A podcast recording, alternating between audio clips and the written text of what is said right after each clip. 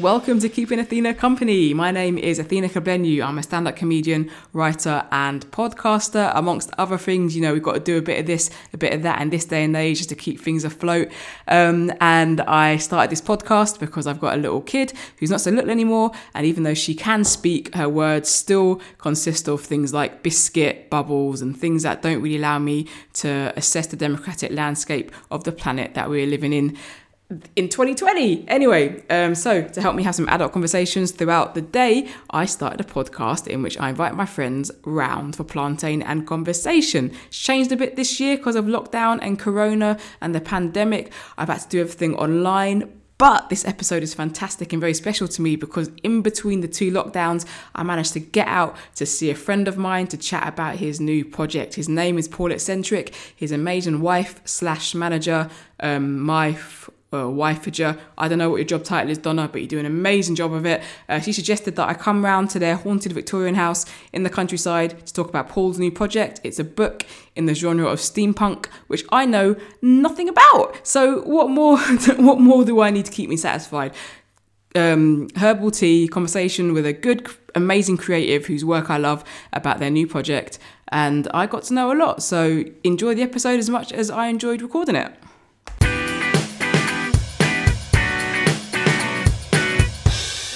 So you've written a book. Yes. It's set in Victorian times. It is. But it doesn't feature street urchins and chimney sweeps. Uh, what is it about? This is about one man's trip to the moon.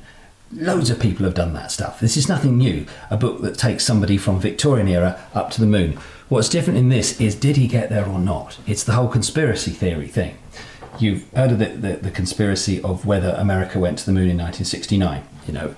And the thing with that was why would they bother? Why would they bother going to the moon? You had the Russians and you had the Americans fighting this, this great space race to put a man on the moon. And really, at that time, the only person who would have known if one of their rockets had got to the moon was the person who was in the rocket. Nobody else on the planet would really know for certain. So all you had to do was not be the first person to put a man on the moon, but the first person to say you'd put someone on the moon.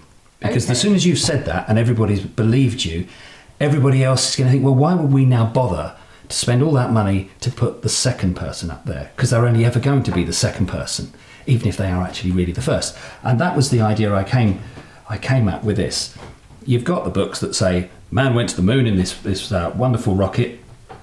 He probably didn't, and uh, we assume that he didn't. So in this, it's all about the conspiracy theory, the whole conspiracy theory. Did he get there? Did he not get there? And what happens to him afterwards? The whole book sounds quite satirical. It is satirical. It's um, I've read quite a bit of, of steampunk kind of stuff. Um, steampunk being uh, stuff that's set in the past, but is still science fiction based, uh, with with things that you wouldn't expect to be there. You know, inventions that we would probably say hadn't been invented then.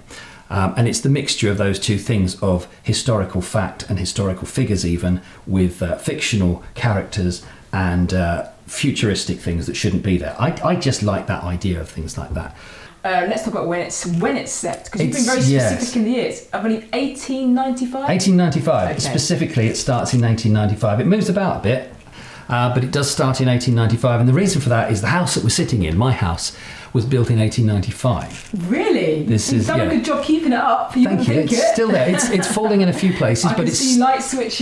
it's still it's still going. Yeah, yeah, and, and that was it. I, I was just interested. I'm going to be sitting in my house writing about something um, that I'm setting in the past. Where do I set it? I set it in the same year that the house came from, and then it feels right. Yes. Um, as I move around the house, it feels like a Victorian house, and I was able to get into character by using the character of the house. Okay, let's talk about your main characters. So I believe there's a lead. This is the person who may or may not have gone There are the three leads. Okay. Yes, there is. There's one lead which is a, a fellow called Gordon, Okay. Gordon Periwinkle. Um, the the book, The Giant Step, is the first of a series of books. Uh, the overarching title is The Periwinkle Perspective because everything is focused around this this character of Gordon Periwinkle. Um, he is this um, Victorian adventurer who uh, goes off and discovers things that have been discovered before and uh, he's he's a bit of a bumbler. He's not that good at stuff. And when they're looking for somebody to send to the moon, they decide let's send him because he's expendable. Doesn't matter if he gets killed on the way and stuff. He's he's really not that good. But they send him up there, and by sending him to the moon, he then becomes the most famous person on the planet who's never been on a stamp or a coin, just by virtue of having done that, which makes him a, a, a bigger character. And he's not that big a character himself, so he's trying to live up to that character and failing just a little bit. He's a he's a man with a lot of flaws. And then you have um, the other two lead characters in this first book. One uh, is Handel Blaze, who is a professor. She's the uh, uh, the the inventor royal for Queen Victoria, and she invents all sorts of stuff that uh, we're told wasn't invented in those days. Things like rockets and stuff, uh, and bionic arms and stuff that people need. Uh, so she's a, a big, very strong character. And then there is another character called Iggy Shikiwana, who is a female assassin. So there are two very strong female characters. Best kind in of assassin. If you want an assassin, Oh, you want a woman she's to do it. tough. Yeah. She's Yeah. she's a right piece of work. But uh, she's also again a very flawed character because she doesn't want to be an assassin and she wants to get out of the assassin game, Hmm. and you can't get out of the assassin game. So she's got all that going on, and uh, her involvement is that she is um, she is tasked with killing him off because he's better off dead. You know, he he he knows too much. So she has to go try and kill him, and he's trying to deal with his problems, and she's dealing with her problems, and all the, the rest of the time, uh, the professor is making things that help them. You've already told me that you're inspired by the home that you live in. Yes. Um, what else inspired these characters and, and the world you created? It's the sort of thing I like reading. Um, I've, I've written a lot in the past, but I've, this is the first time I've written something like this. I've written music in the past, and I wrote the sort of music that I liked listening to. The same with poetry. I've written poetry that I like to hear. Uh, I'd never tried to write story in the kind of things that I liked to read Right. for some reason, I thought uh, the sort of people who wrote the uh, kind of stuff I liked to read were were some kind of superheroes, and uh, and there was something extra going on that I could never do. And then I thought, oh, you, you got to try these things, and uh, and so I started to write um, write this story.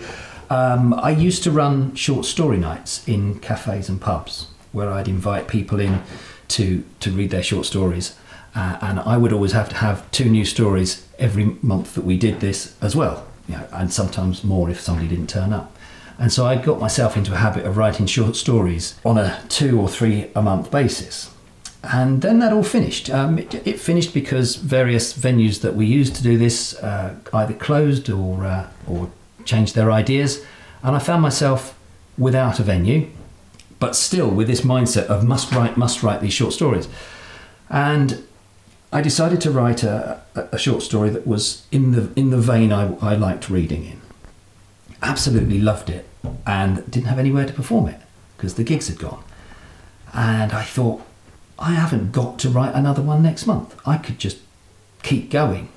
So And this this actually started like Charles Dickens. Yeah. All of his books were all were made up of short stories, right? Yeah, well, this started like that. The the the, um, the prologue to the book was the uh, the original short story, and then I just went further on with it because that just left the whole thing on a cliffhanger, and I kept going and kept going until I told the story I wanted to, to tell, and uh, and I thought, there's more, there's more. It's all in here. There's more. So if you're trying to um, publish a book, you finish your book first and then you take it out and try and show it to various publishers. If you're trying to write a series of books, you need to have at least two sitting there so that you can say, this is what I've got, but this is where it goes afterwards. Otherwise, why would they publish you in case you can't come up with another one? So I'd written two, and then we started trying to get it published. And uh, it takes a long time It to does take, it punt does stuff take a long around the time. publishers. Um, yeah. Anyway, eventually we get a, a bite from a publisher, but by this point I've written the best part of book three. so I know exactly where this is going, and I thought, right, three will be the end. You know, I'll wrap it up. And then my brain said, no, there's more, there's more. Make it bigger, bring more stuff in. So I've had a great time with this and built up this world uh, and all these characters. And as the story progresses, more characters come in. And start small, start with a small band of people that then grows as you get further out, um, so that I can um, build on these characters' lives and their their backgrounds. It's it's a great book, and the satirical element really um, intrigues me because we live in a world of fake news, Russian bots, and Facebook, and whatever, all these mad things. How much did the political climate we're in now inspire the events that take place in your novel? It does quite a bit as it goes through. Um, there, is, there is a prime minister that comes into it um, uh, towards the end of the second book. It's a messy Um, and he- no, he, he doesn't look like that particular prime minister, but he acts very much like him. Uh, and that there is a theme in there that I wouldn't give away without somebody reading it. But um, yes, it does inspire. The, the stuff around you inspires. The people around you inspires. Um, when you're saying about the satirical element of it, uh, when I decided that the book was going to be based around this whole idea of um, uh, um, the conspiracy theory of did the Americans really go to the moon in 1969? or did they not? Did they just say they went? That whole thing, um, people will say, "Well, it's nonsense. We, you know, we wouldn't have this and we wouldn't have that if if they hadn't gone there." But in my mind, I've, that's always intrigued me, and I loved that little idea of what if they didn't? What if they just said they did? Who's going to prove them wrong? You know, and and I love that. Now, if you're going to set a book around that, and you're going to set it in a historical setting and bring in fantastical elements and um, hugely drawn characters, it's not going to be 100% serious, is it? So there has to be um, a sat- satirical element of it. And I've been writing comedy for years, doing the anti poet stuff, that to actually sit and write something serious goes against the grain. Absolutely. Now, I have can done stuff, but yeah, it's, it's difficult to sit and be serious because you you part of your brain is trying to find the humour in the situation. And I didn't want this to be an out and out laugh a minute book. I don't want somebody to label this as a comedy book because it isn't a comedy book. Some of the situations are a little bit ridiculous, and some of the, the characters and some of the things they say are a bit ridiculous. But it's feeding into a story that, that stands up and makes sense. Uh, that's that was where what I was aiming at. Um, you spoke a bit about writing a book that would be like the book kind of books you like to read. Yeah. Would you like to tell me a bit about novels that you like that maybe inspired this book or inspired your writing? Yeah. Well, one of my favourite authors, and has been for years, is Christopher Fowler. Have you come across I Christopher haven't. Fowler? Please tell me about him. Um, Christopher Fowler writes, um, the majority of his books are written uh, about London, and London is one of the characters in the books. He knows everything about London, all the tunnels underneath London, all the secret societies and things. And the book is not about those things that he writes. The books are about characters and the situations. Um, but there's always an element of learning from his books because as you read, you, you, you discover things about this great city that you didn't know. And I've loved that in his books, and it, it makes me then go and read up on something. It, just a slight mention he'll make of some secret society or, or, or some secret passageway, and then you go and you look and you find it's actually true. Right. And obviously, he's added to it and he's made it bigger.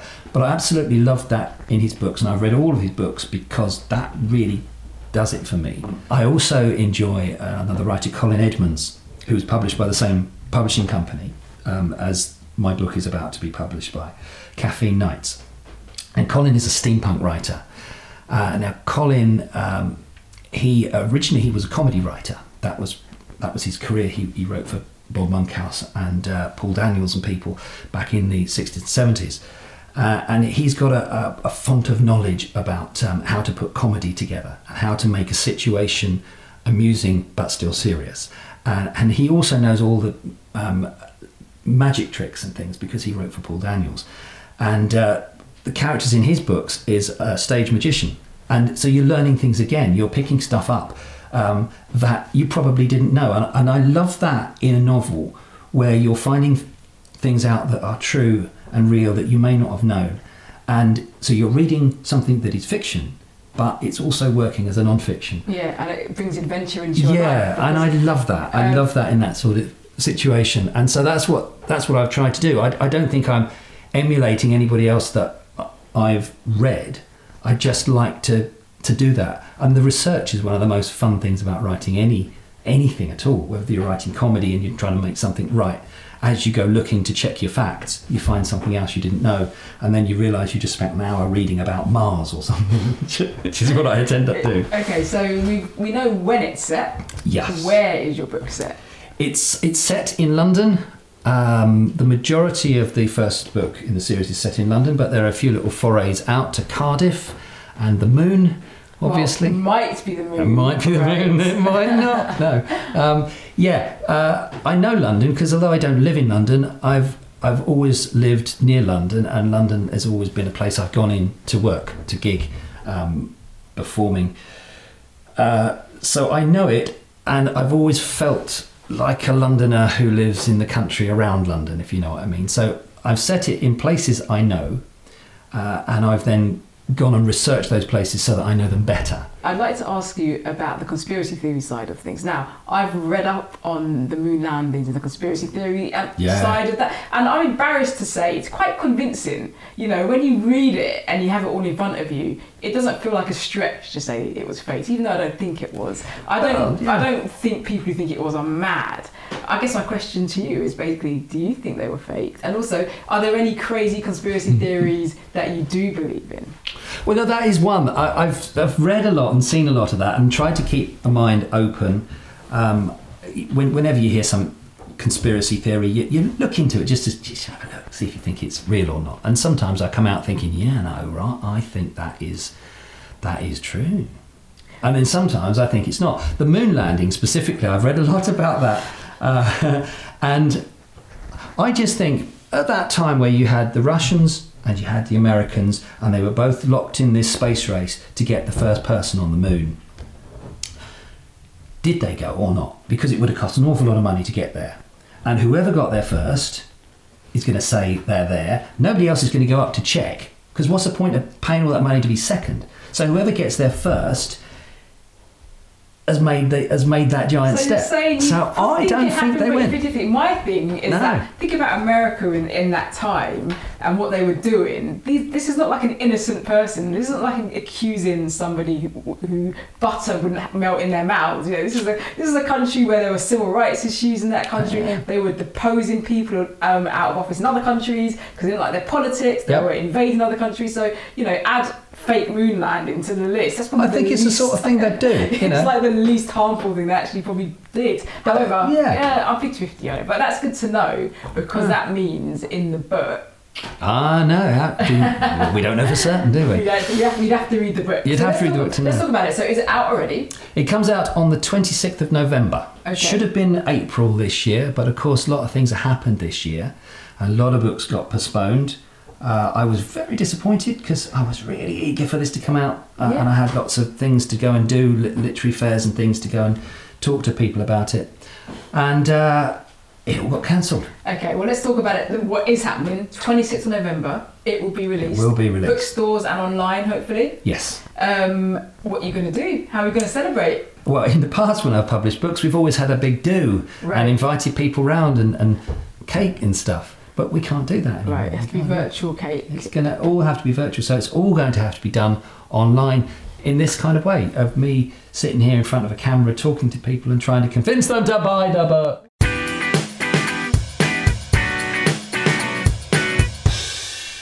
So your book is in the steampunk genre, um, Mm. a genre that's actually unfamiliar to me. So can you tell me and anyone who's watching who's unfamiliar with the genre um, what it means to you? To me, it's um, it's it's taking a historical setting and adding things to it that weren't originally there, and just um, it's, it's a fantasy thing. It's, it's it's about building your own world. You you see people at steampunk uh, conventions and things. Uh, in all the fantastic costumes. To some people, it's, ju- it's it's all about the dressing up, and it's about the building your own costumes. To some people, it's it's building um, fantastic machines that uh, look like they could have been um, built and used uh, in in a historical setting, but quite obviously aren't. Some people, it's about the art uh, and creating fantastic pictures uh, and models and sculptures, and uh, other people, it's about stories. And for me, uh, I, I, I love seeing all that stuff going on, um, but I'm all about the writing. Uh, and I perform, I've been a performer all my life, but I perform secondary. Uh, it's, it's the writing. And so for me, it's, it's just putting all those elements together and, and, and taking everything I want and sticking it in there, whether, whether other people would think it goes in there or not. You know, um, you see people with these wonderful hats with all sorts of things stuck to them. Who's to say what's right or wrong and what can go on that and what can't? If you want to do that, then do it. Right. And and it's it's making it work for you.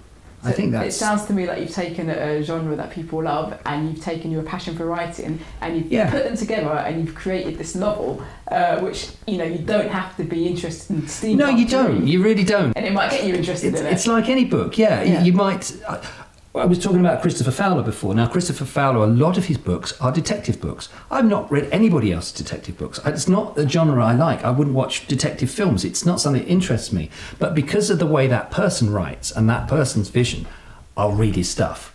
Uh, and, and similarly with other books, I will read not just because uh, uh, I love all that sort of thing. It's it's how that person puts it together. And the thing with this book, it, it's not just for steampunk uh, fans. It's for anybody who likes a story. You know, you may like it, you might not. so your book's coming out. Remind me, 26th of November. 26th of November. Um, are there other steampunk writers we can also get involved with and Yeah. like to read? Have a look at Colin Edmonds, who I mentioned before. Colin, um, he's written a series, Steam, uh, Smoke and Mirrors, about a, a Victorian magician. That I loved that. I loved that series. Uh, there's another fellow, Toby Frost, that I've re- uh, read. I think five or six of his books, um, which is taking the whole thing in a slightly different vein, as if um, the Victorian Empire had carried the British Empire under Victoria had carried on way, way past where it did. Um, another take on it. Again, you know, who's to say which bit is right and which bit is wrong? Everybody adds their own bit. Those are two writers well worth having a look at. So let's talk a bit about your previous writings because this is your sixth book. It is my sixth book. Yeah, yeah. This is your first venture or your first foray into the steampunk world. It is. What kind of sand pits were you playing in before steampunk? My first published book was a book called Down Among the Ordinaries. Um, there's a poster for it up there on the wall. Yeah. Um, that was crikey. I think that was 2012. That was published, and it was a case of write what you know.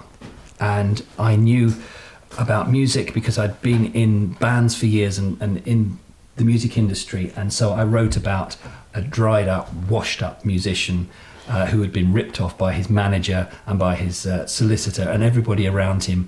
And it was a case of what happens when you've been very, very famous and then suddenly you're not. Right. And how, how do you adapt? How do you get back into the world and, um, and, and try to be an ordinary person where everywhere you go, everybody knows your face? You know, can you go and, and do a car boot sale and uh, nobody recognise you? That, that's, that was the idea of that. And, and he's a, bit of an anti-hero because he wasn't a very nice person. And as you go through the book, you, you discover that the reason that everybody hates him, and everybody should hate him because he was a git.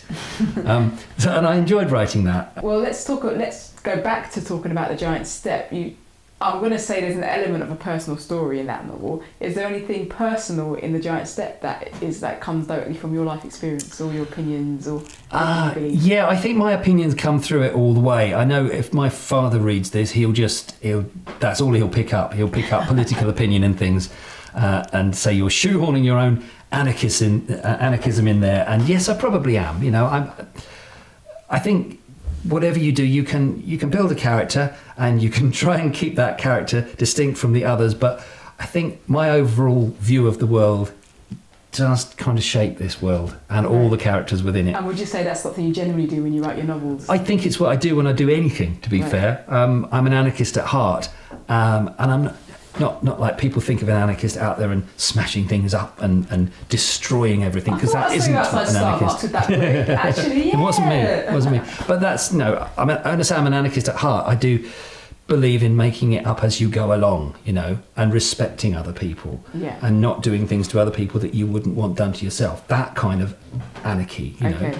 not not following a rule that doesn't make any sense just because somebody wants to say it to you and, and appear big, you know, that kind of thing. So that does inform everything I do. If you if you listen to the poetry and uh, and the songs, there is always this. Uh, undercurrent there of sedition Well, talking of songs, your book has something that most books don't have, which is a theme tune. theme tune Okay, yeah let's talk about why it's got a yeah theme tune. why has it got a theme Um, tune? no, because that's a great thing, um, and how you how you came about with the up with the idea, and you know what what that conveys and how that complements the novel. The well, if you were doing a a film or a television program or something, you would automatically it would have a theme tune. You wouldn't generally do that with a book, but these days, with things being um, promoted uh, on social media and that kind of thing, uh, why shouldn't you have a theme tune for a book? Uh, it, it's it's got to have that same pizzazz as the film has. And so when I came to be doing this book, I thought, you know, this it needs to have a theme tune. How can people listen to this theme tune? Is it going to be released on the same day? Uh, yeah, well, it, that, no, actually, that will be out before. Okay. Uh, we've used it once already. Uh, where are we now? We're we're recording this in September. The new video that's going to go with the same piece of music uh, is all pictures of characters from the book. Okay. Say pictures of characters. So it's a whole experience, isn't Yes. it? Well, if you read the book and, and you see the video and you hear the song, you're getting a, the full 360 degree picture Yeah, of, of what you're trying to trying to convey. That's it. I think it's what you should do is play the theme tune before you read the book, Yes. right? and then play it at the end when you finish a chapter. Uh, exactly. yeah. Exactly, and then get that'll get you more streams. As well. yeah, yeah, that's So- yeah. Keep doing that. Um, it's uh, it, it's a mixture. There, there's two songs that are put together. One is a, a very traditional Victorian um, pomp and ceremony thing. It's a Right, Land of Hope and Glory. yeah, Yeah. With, with a marching band in the background, um, and then it goes into a, a, a far more punkier, rockier song about uh, with, where the lyrics are about um, whether the uh, 1960s moon mission was actually true or not, and then it goes back out into the bum bum bum bum. Uh, yeah, it works. It sounds really, really Oh. I had a lot of fun doing that. A It- lot of fun. It sounds like it, and that's we're talking about music. You, very, you become instantly animated just talking about music. Said, it's a big part of your life. It has been for a lot of years. Yeah, I don't, I don't do that much singing anymore. Uh, as I was saying to you before, the the writing is it for me. And if I've written something and I want to get out and sing it, I'll go and do it because I want to put across what I'm doing. In the same way as the book, if we could have gone out, I'd be out reading the book to people because I, I like to perform stuff I've done. Um, but it's not for me. It's not performance for performance sake. It's performance for the art's sake of So getting the, it's, the it's like stuff done out. it. You want people to hear it. Yeah, right? and yeah, we all think that if we've written it, we can perform it better than anybody else can, and I think you can to a degree. Well, that's the case, and it, it belongs to you, so you should Yeah. be the person to show it to the world. Let's Yeah. talk about the anti-poet, which is Ooh. half music, half poetry. I would Beat say poetry. It's Beat- beat, poetry. beat There's a name for it, Athena. Yeah. it's beat well, poetry. it is. You know, uh, beat poetry is one of those things. uh, How do you define it? Because you listen to something like a song like um, "Peaches" by the Stranglers. Okay. Now, if you listen to that, everybody thinks it's a song. It's a punk song from the 70s. It's beat poetry. Everything about that song is beat poetry. If you listen to anything that Ian Dury did, it beat poetry. They're not singing it, they're talking around the A beat and around the rhythm. and And that stuff, yeah, a lot yeah. of that stuff. It, it, you could, but then what do you say? Um, they've got it registered as a song with the Performing Rights Society. It's a song, you know. People people know it as a song. It's got a, a, um, a tune to it. But I think that dividing line of what is a song and what is beat poetry, and then what is beat poetry and what is poetry, you know, should we be defining those things and putting them into categories, or should we just say it's art? Well, some Listen to it, enjoy it. Somewhat related to the topics we've been discussing. Whitey's on the Moon by Gil Scott Heron sounds like beat poetry. Now you mention it. Right? A lot of things will. If you if you go back and listen to things that you've liked in the past and try and think now, is that a song? Is it beat poetry? I think probably quite a lot of times you'd be thinking that's actually beat poetry. Uh, and, and again, I was going back to talking to you about the anti-poet because primarily that's where I've seen you perform your art the most. That's- because you used yeah. to perform as the anti-poet at the shows you used to kindly let me tell my terrible jokes at. You were great. The reason that we booked you again and again and again is because people asked Yeah, you to come back like because they thought you you were it, funny. just like- your stuff was always great. That's why we liked you. Well, your stuff is always great, and that's how I got into the anti-poet. Thank and you travel around festivals and you perform. As again, um, have you been managing to do anything during this period of lockdown? We had one gig. We were asked Right. to do one gig, and I initially I said no because I thought I don't really think we should be out at this time doing this stuff. And they said, "Oh, but it's all it's all well distanced. Um, the audience are, are going to be in little little clusters around this cricket field." And yeah, they were. They were in little clusters of four or five people, but they were so far back from the stage. Um, and what we're doing is comedy beat poetry, as you know.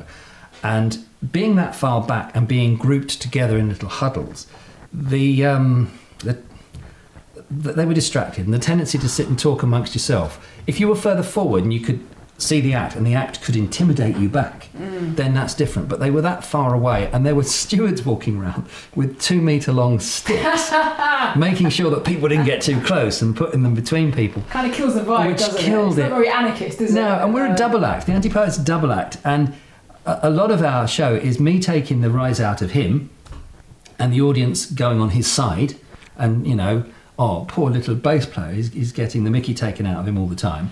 And then as the show goes on, he turns around and gets one back over me, and everybody thinks, well, hey, that was spontaneous. No, it was rehearsed. But we couldn't really do that because was he was way. Knew. Once in a while we rehearsed. But he was way over the other side of the stage. I mean, how far did you have to be from me? And I was getting nothing back from the audience. Not to say they weren't going with it, because we had some nice comments afterwards, but they were so far away I couldn't read them. Oh, and it's- and the same as comedy act, comedy. you need to read them. It's the same. With, I mean, it's all comedy. It's exactly the same as stand-up comedy. Even before lockdown, if I did a comedy club at a gig where people were at tables, all sat apart from each other, I would just get be Ah, it's- livid. it's hard, I would be it? like, oh, this is not. I'm not going to enjoy this gig, and it is harder, and you have to work a bit harder, and you have to do other things Yeah. to get their attention, and then you can do your material. And what you actually want is a proper canvas. You know, proper audience, all squashed together, Yeah. nice low ceiling, and, and all that. and we can't do that. We can't do that anymore, but what we can do is access your art through your book, which is out on the 26th of November. Do it that way. Do it it's all in way, there. yes. It's the same seditious anarchist um, stuff in there. it's the same stuff that the anti-poet's doing, but I it's mean, the characters. What, what connects your your writing in this novel to the other things that you perhaps have done through the anti-poet or through the, the animations that you've written for?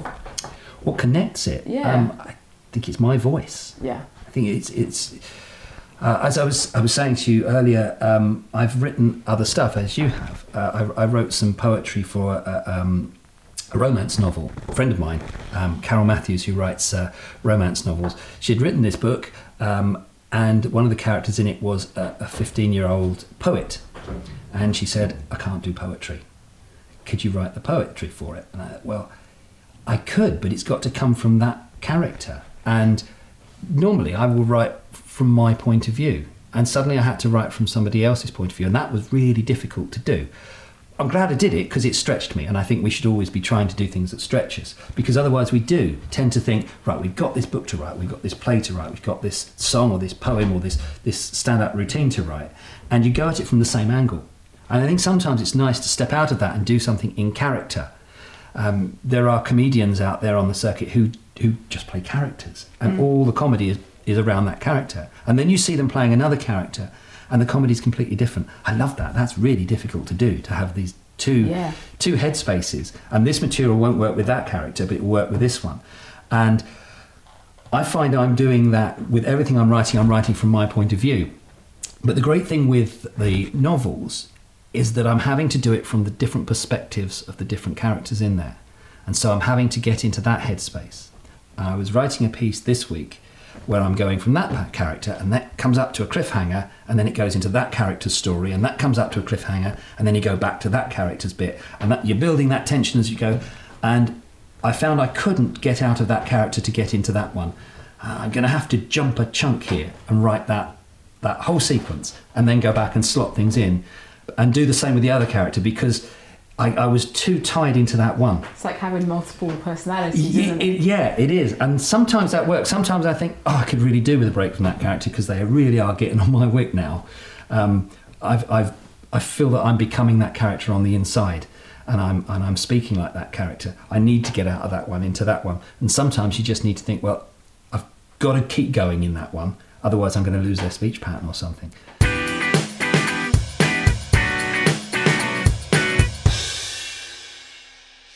So, this is your first book in and around the steampunk genre. Yeah. What did you learn about steampunk writing for steampunk as opposed to consuming steampunk art? I learned fairly early on to be bigger than I thought I'd need to be. Uh, that that seems to be the thing with steampunk. It, it, it's it's all about nothing nothing too small. Go to the moon. Don't go Cardiff. Yeah, go exactly. Let's let's do it big. Yeah. And uh, and I, I did go back um, after I got about two thirds of the way through the giant step and think, "No, you know, these could be even bigger. They could be even more exciting. And I went back and put more bits in. Um, and as I've gone through the series from there, i I've always got that in the back of my head. Could that be bigger? Could that be um, more exciting, and more surprising. Um, don't small. I think that's what it was, and I should have I should have known that from reading other people's stuff. But uh, you don't always take apart what you're doing when you're enjoying reading something. You don't always look at it and think, right now, how could that be done? How did they do that? You do that the second or third read through. The first time you're reading it for enjoyment, aren't you? And it's then when you start to take it apart and when you start to actually do it yourself that you think, yeah, this this is this just needs to be more. Elements from here, elements from there can all come in. It's all a big mixing pot. In the same way that punk was in the 1970s, there's a very much a do-it-yourself feel to it, and anything goes. Is and I think steampunk that's it. rebellious? I think it's very rebellious, yeah. It's not about going and buying a, a, a flash hat in a shop. It's about buying something and making it your own. So, it, yeah, it's rebellious in that, that sort of way. Anarchic, I think. I think that's the underlying feel. It's what I get from it anyway. What other people get is up to them, but I get that feeling of anarchy in it and that excites me. It sounds like something that's right up your street. And Yeah. So finally, to end, tell us title of the book, which I've said many times, but I'll let you say it. It when is, it's coming yes. out, how we can buy it, and how we can listen to the theme tune. It's called The Giant Step. It's volume one of The Periwinkle Perspective by Caffeine Nights. Your best bet is to go to the Caffeine Nights website and uh, look it up, and you can pre order as I think of next week. And it comes out on the 26th of November in paperback. There is an ebook before that, and there will be an audiobook version after that. Uh, go there, or you could look up the Antipoet. Antipoet.co.uk. You can look it up there, and you can buy it through us. And if you buy it that way, you get it signed. Whether you like it or not. And the theme song? The theme song. Uh, the theme song is going out on um, Facebook as of this week. Excellent. So we, all Um, we're going to do is find your Facebook. Look up the Antipoet. They know what they're doing. I don't. I don't touch the the, the the whole book was written on this. This is the most technical I get. Is it powered by Steam? It is powered by Steam. Sometimes it comes on when you press that button. Sometimes it doesn't. That sounds as rebellious That as is you can rebellious, get. In isn't it? Yes. 2020, still writing books on a Nokia. Oh, Um, Nokia that's an- 6500 that's an special. artist. I think so. Paul, thank you so much for having me Thank in your you, home and Athena. the peppermint tea. Thank it's been a pleasure. I can I can tell you it's Victorian. It's not haunted. So It is haunted. I'm not. Is it haunted It as well? haunted, yes. All right, we'll have, to, we'll have to talk about that in the Yes. next interview. Thank you, Paul. Um, everyone, buy the book. See if there's something to camera. That, that was for Ian. Um, Thank you. Thank you. Thank you for doing